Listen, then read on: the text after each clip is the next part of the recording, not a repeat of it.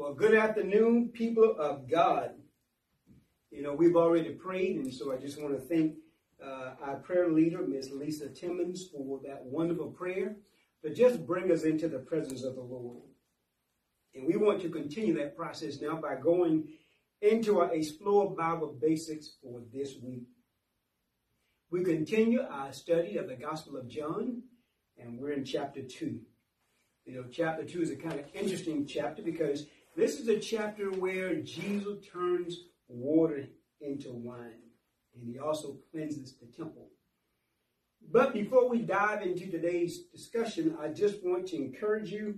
We posted today our, our Bible study session from last week, uh, where my dear spouse and co-worker in Christ in this ministry did what I believe is a wonderful session on salvation.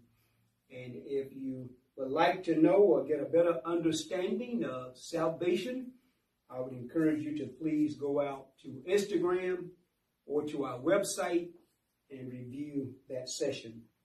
As always, when you're reviewing the Word of God or studying with someone, I encourage you to have a Bible with you so that you can refer to the Scripture for yourselves to confirm that what one is saying is true and from the Word of God.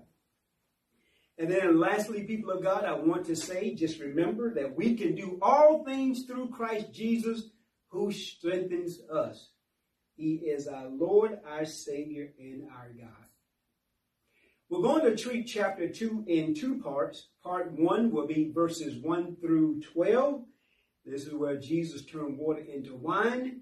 And then part 2 will be where Jesus cleanses the temple. So let's begin our Bible session. And so we're going to begin by reading verses 1 through 12 of chapter 2 of the Gospel of John. Water turned to wine, chapter 2. On the third day, there was a wedding in Cana of Galilee, and the mother of Jesus was there. Now, both Jesus and his disciples were invited to the wedding. And when they ran out of wine, the mother of Jesus said to him, They have no wine. Jesus said to her, Woman, what does your concern have to do with me? My hour has not yet come.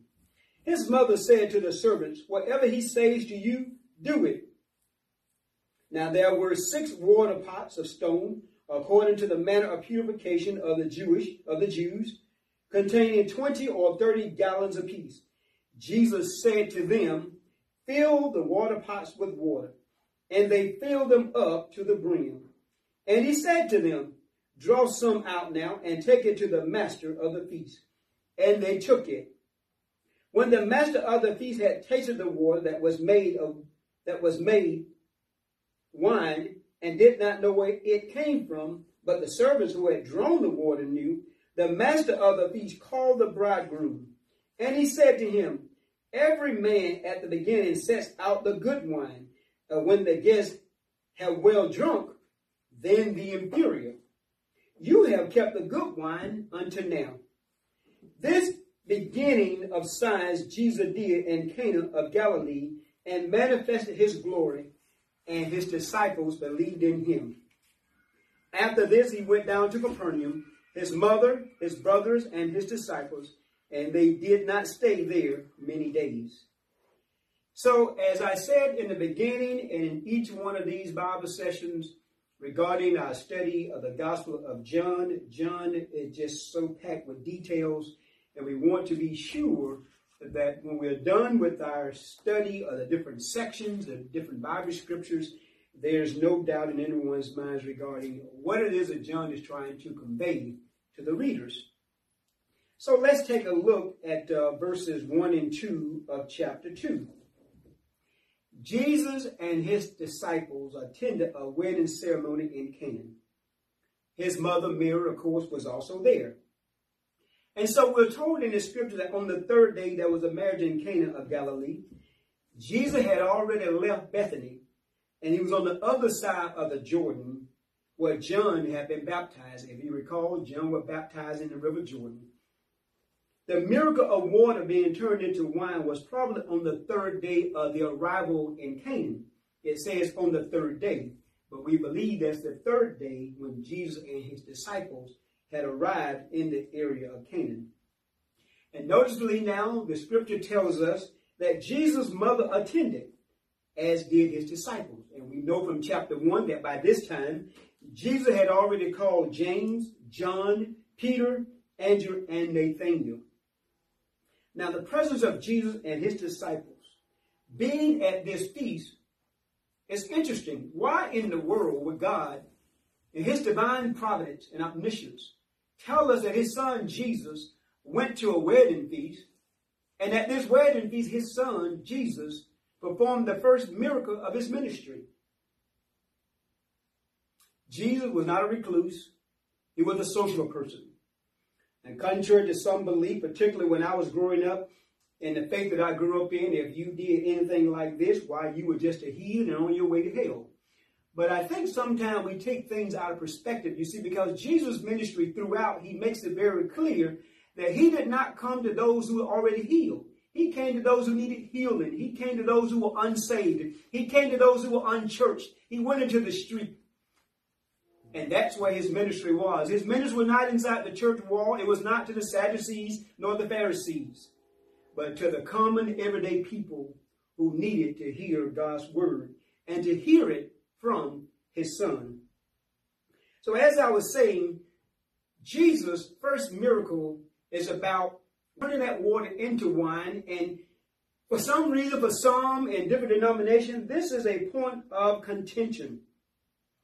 We're going to get into this discussion in detail regarding whether or not this water that was turned into wine was fermented drink, the wine that leads to drunkenness if you drink too much of it, or was it just the world's best grape juice? We'll get into that. Jesus being at this wedding also demonstrates that Jesus approves social gatherings and he approved the institution of marriage because you see, marriage is the first institution given unto men by God. Hebrews 13:4 makes it very clear that marriage is honorable. God created man, as we're told in Genesis chapter 2, verses 18 through 23. God created woman for man so that man would not be alone. He said it's not good for man to be alone. And then later on, he said the two will be joined together as one flesh. And what God has put together, let no one asunder. And that for this reason, a woman would leave her family and cling to her husband. So we know that Jesus honored marriage. This account also shows that Jesus was not opposed to having a good time. In today's language, we might call that a party. Hmm. Now, it's not the kind of party where there's perverseness and other things, but God's people getting together for wholesome reasons, I think scripture clearly tells us was acceptable because otherwise Jesus would not have been at this wedding, which was a celebration. It was a feast. It was merrymaking. And there we're told that Jesus provided refreshments, the wine for this occasion. Now notice in verse 3 through 5, when they ran out of wine, Jesus' mother, Mary, asked her son to provide them more. Now, why in the world would Mary ask Jesus to provide more wine? At this time, Jesus has not performed any miracles. See, I believe that was through divine providence. God already knew in his foreknowledge what he wanted to happen how he wanted to bring Jesus on the stage. But interestingly about this miracle, this miracle was not one, it was not one that was done for the masses, even though the masses enjoyed it. There were a lot of people at this wedding. Let me give you an idea. But I was fortunate while I was in Afghanistan to, be among the few Westerners to attend Afghan wedding parties and receptions. And uh, what is interesting is the, the, the groom has to save a lot of money in his family to pay for everything. It is not uncommon that if I invite 100 people, there's going to be 200 because when I invite you, you invite other people. And so in Afghanistan, almost every wedding, even among the poor people, they will save their money for a number of years if they have to. So they can have this huge wedding feast.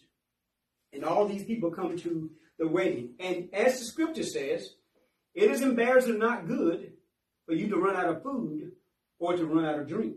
In this case, the drink was wine.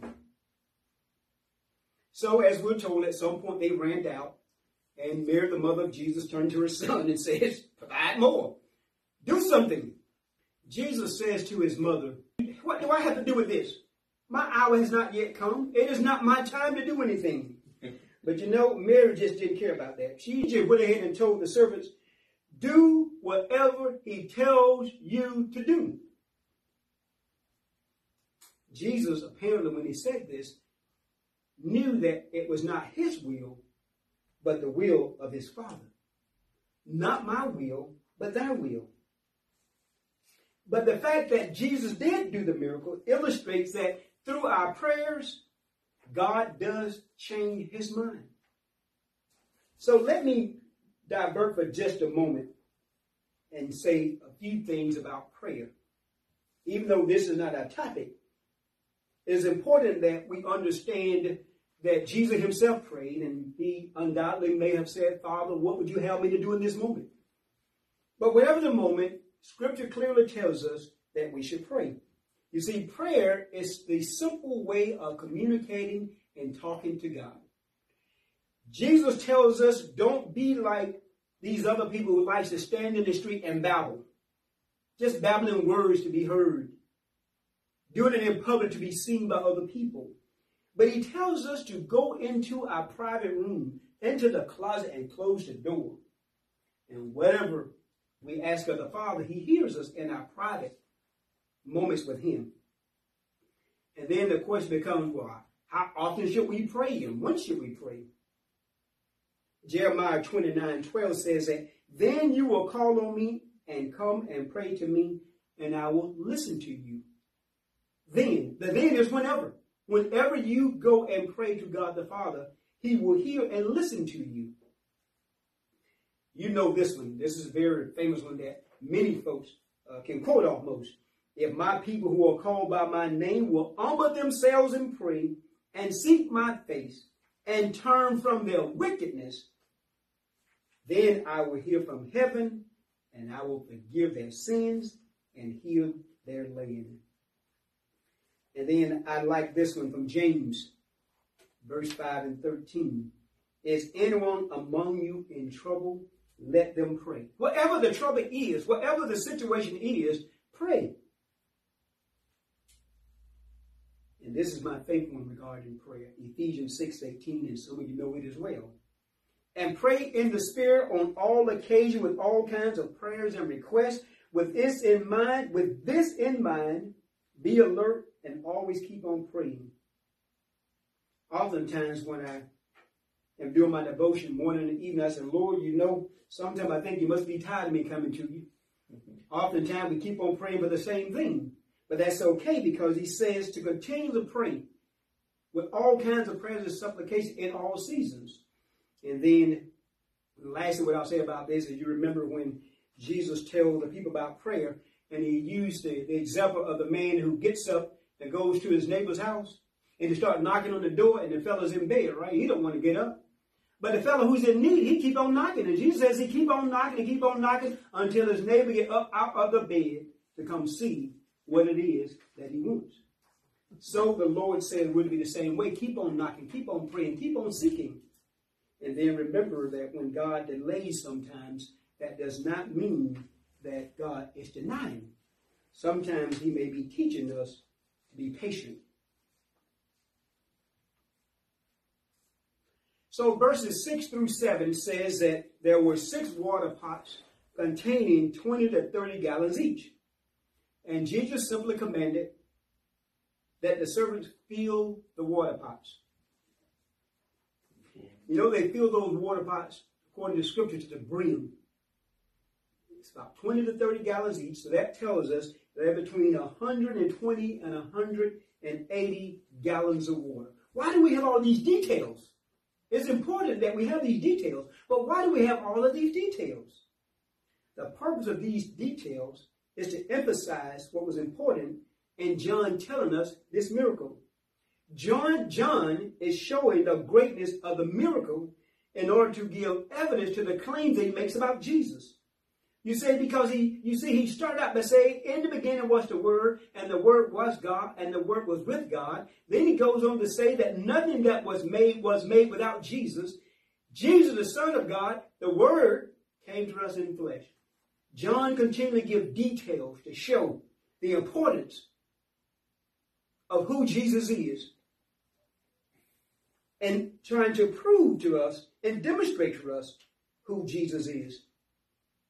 And so the scripture says that the containers, the pots, were filled to the brim. This is more than a sufficient amount of water to prove a miracle. We're talking about six pots. And then in verses 8 through 10, the servants, they take this, this, this water turned into wine to the master of the ceremony. You see, at the time, it was a job of the master of the feast of the ceremony to taste the quality of the food and particularly of the wine. And here's what's interesting. He says, he called the groom and said, you know what? Most people serve the good wine at the beginning of the feast. And then the scripture says, and when people are well drunk, we're going to talk about what that well drunk means, because mm-hmm. there's implications of what does that well drunk mean? You know, does that well drunk mean that they have drinking their full of the beverage? Or does it mean that they're well drunk and that they're not becoming intoxicated? We're going to touch on that in just a moment.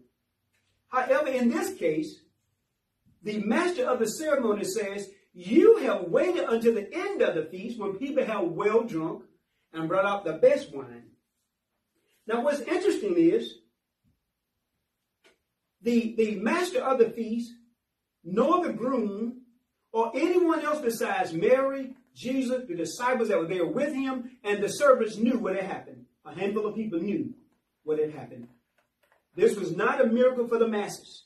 This is not the miracle where Jesus walks on the water. This is not the miracle where he feeds the three or four thousand or five thousand. This is not the miracle where he raised people from the dead. This is the, this is not the miracle of the healings.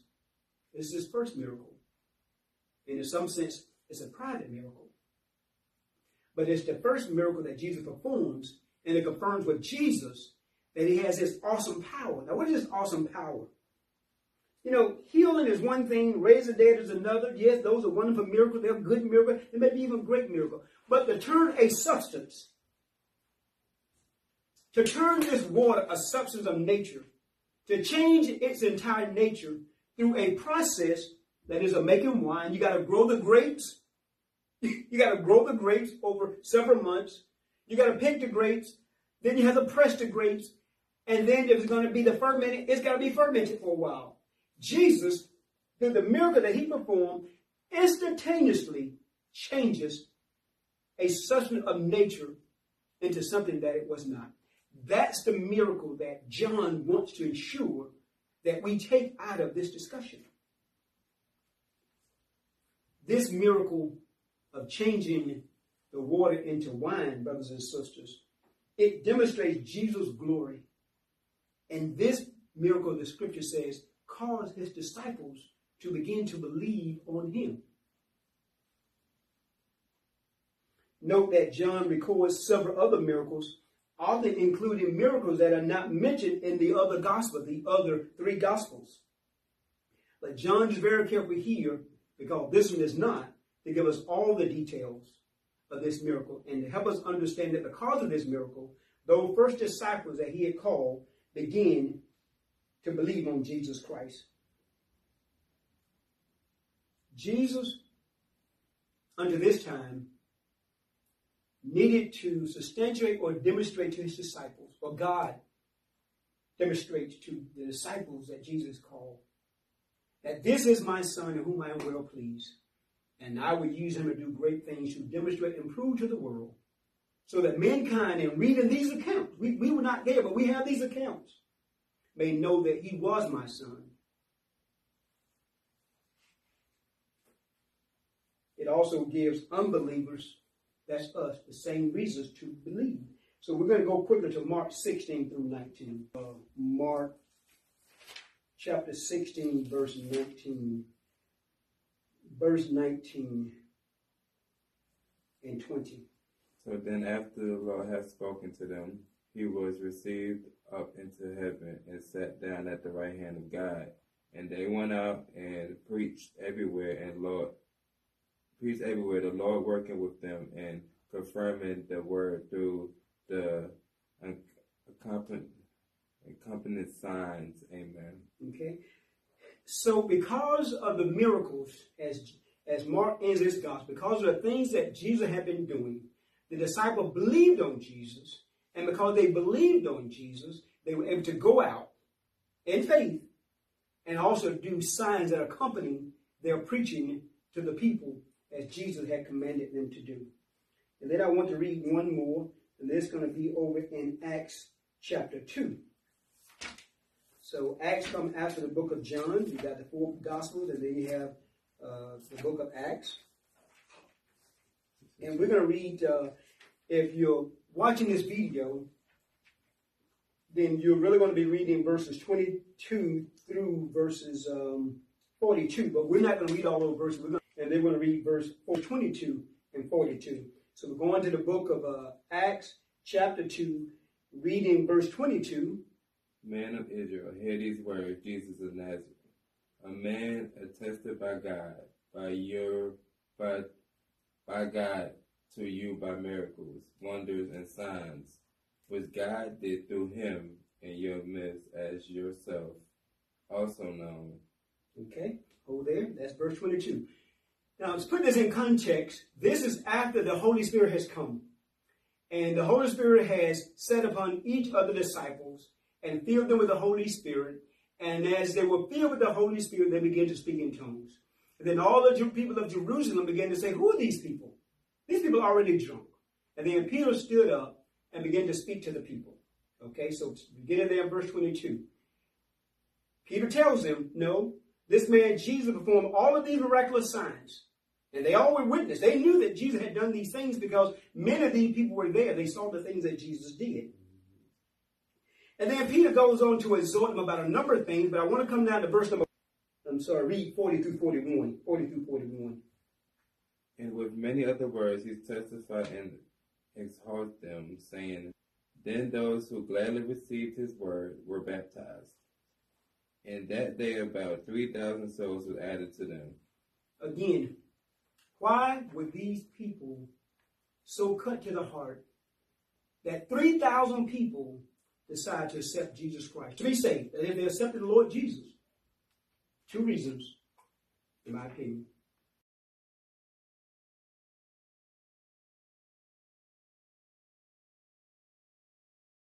Brothers and sisters, thank you very much for watching this video. If this ministry is a blessing to you, we encourage you to go to our homepage, www.goyeharvestoutreach.com and make a donation. Know that God loves you, and so do we. Peace and blessing in abundance.